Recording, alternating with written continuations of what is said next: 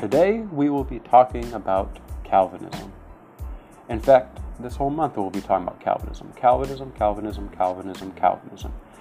If you're not frustrated already, uh, Calvinism. If you don't like um, that word, well, then more Calvinism. And if you don't like what that word represents, then more Calvinism. Enjoy, take care, and enjoy the Calvinism.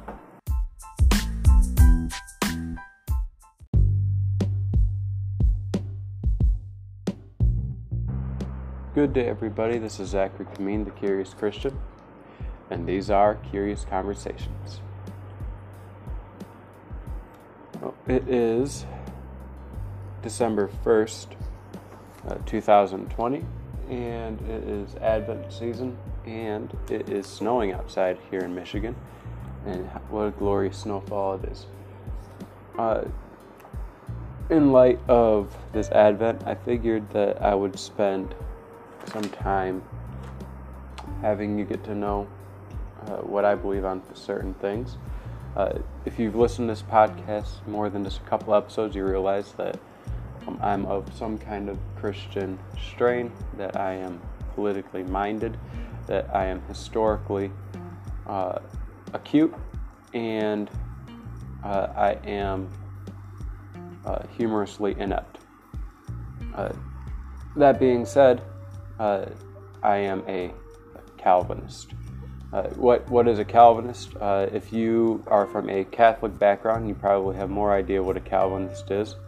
Um, in the negative sense, uh, part of ca- uh, Catholic teaching is to discuss the evils of uh, Calvinists.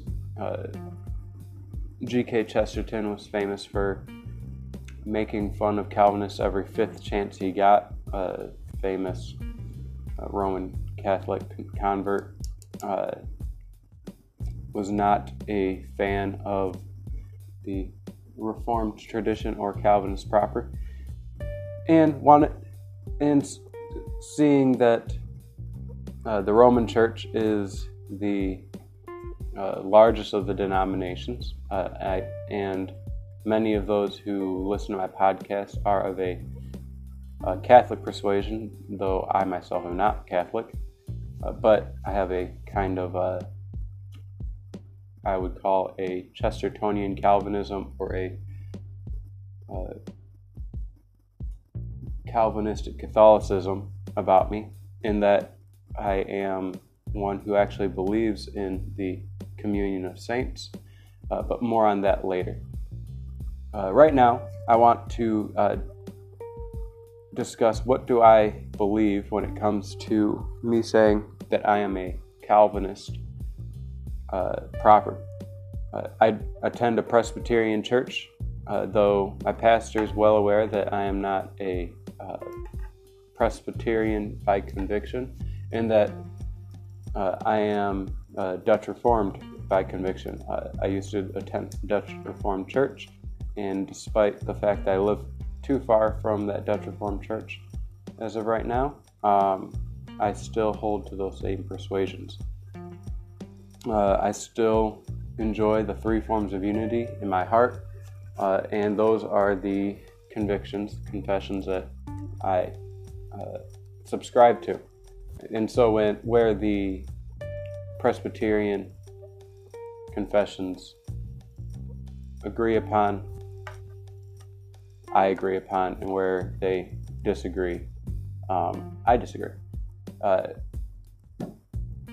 so I, am making this point because I know at some point one of the elders in my church will hear this podcast and episode, and I would like to say on the forefront that uh, the what I'll be pulling from during these uh, episodes, which should be many of them, uh, we'll be pulling from the three forms of unity, namely, uh, well, we'll start with the Belgic Confession, which, uh, plot twist, is the largest, uh, largest held Reformed confession. Uh, a very large amount of people in the world hold to the Belgic Confession, and is the only internationally uh, Calvinistic confession since the Synod of Dort but it's fine. and this is going way over my audience's head, and it's fine. Uh, this is just a cheap jab at my Presbyterian friends. That being said, uh, when somebody who I'll talk to, when they find out that I'm a Calvinist, uh, they'll be intrigued because of the way I talk. Um, I'm a very kind person, uh, at least in person. I'm very uh, flamboyant in my discussions in that I enjoy a lot of conversations, a lot of heated conversations that are full of laughter and joy and uh, push people to their uh, limits, uh, even push myself to my limits. So I try to love my uh, neighbor as myself, and since I push myself to my limits, I think why should I have all the fun and I push my neighbors too. Therefore, when somebody finds out, which you just did, that I am a Calvinist um, by conviction, uh, if you are of a specific persuasion or upbringing, uh, that sends up red flags, and you're probably going to turn off the podcast. Now, I'm not here to uh, make you believe in uh, the Calvinist tradition or the Reformed tradition, but I am here to convince you that I believe it. Uh, and for those who are Calvinists, uh, lowercase c, I'm hoping to uh, help give you the make you capital C Calvinists. And again, I'll explain what I mean by that in probably later podcasts.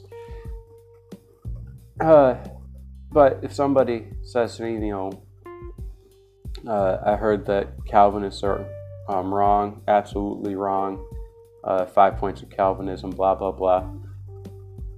I, I usually want to start with um, tell me which part of this is absolutely wrong.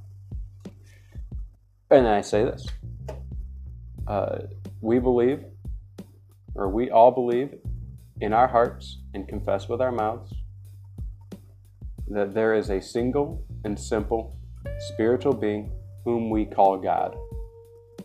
Eternal, incomprehensible, invisible, unchangeable, infinite, almighty, completely wise, just, and good, and the overwhelming source of all good. Now tell me, which part of that is wrong? Now, if you talk to a Muslim, they'll say that the infinite part is wrong. If you talk to a deist, they'll say that the almighty part is wrong. If you talk to an open theist, they'll say the completely um, wise part is all wrong. Um, if you talk to an atheist, they'll say that the just and good part is wrong. If you talk to a tra- or transcendentalist, they'll say that in, the incomprehensible, incomprehensibility part is right, but that the uh, remainder part, uh, how, how can you how can you know? Muslims will also say the unchangeability of God is wrong. Uh, Mormons would say that the spiritual being part is wrong. Uh, in fact, they'd say a few things on here wrong. Eternal part would be wrong. Um, so, a Calvinist, as myself, but mind you, this is an old document. This is a six, about a 600 year old document, 500 year old document. Uh, and what part of that that was said from 500 years ago would not be said by a Catholic today, would not be said by any Protestant today, would not be said by any Christian today, uh, full heartedly Bible believing or otherwise. Uh, enough Sunday school would get you believing this, or at least cursily. You, there's nobody here that would say that God isn't simple.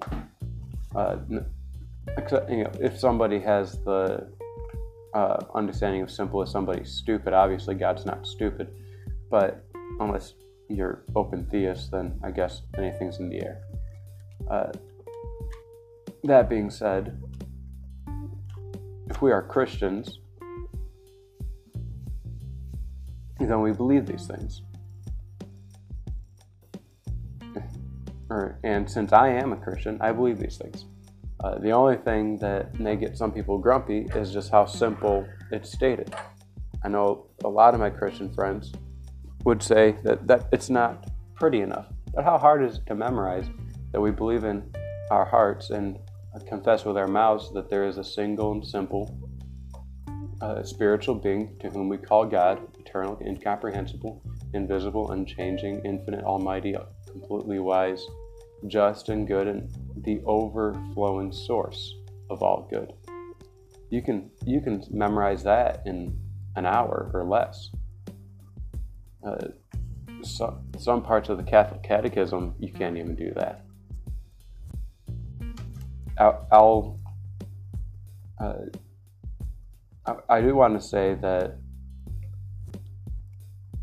this this uh, does not obviously say anything about the Trinity.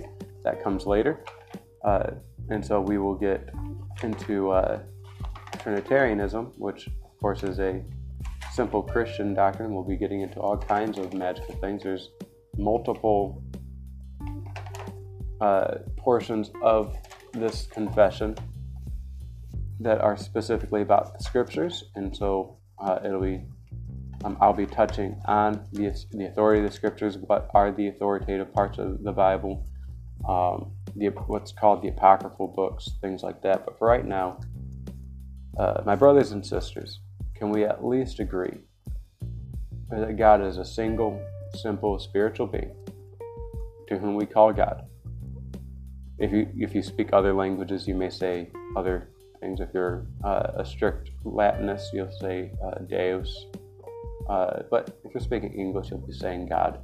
But this is what we say, and we know. And when we say this, it's it's a term. God is, deter- is a term that we define.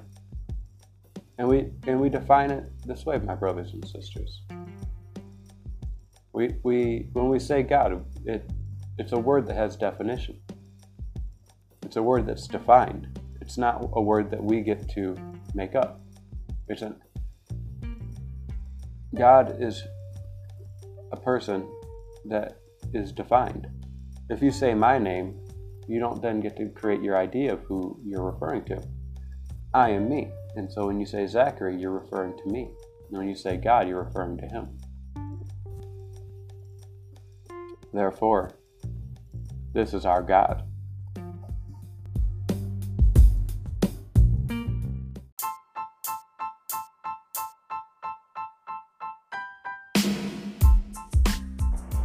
Right, you guys, take care. I gotta get ready for work.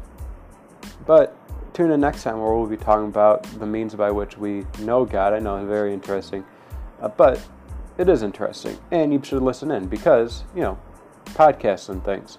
Um, and you need to know who God is because if you don't, you're going to hell. It's fine. It's fine. Calvinism. But as always, drink your coffee, come to Jesus. Tune in next time. Take care, my friends.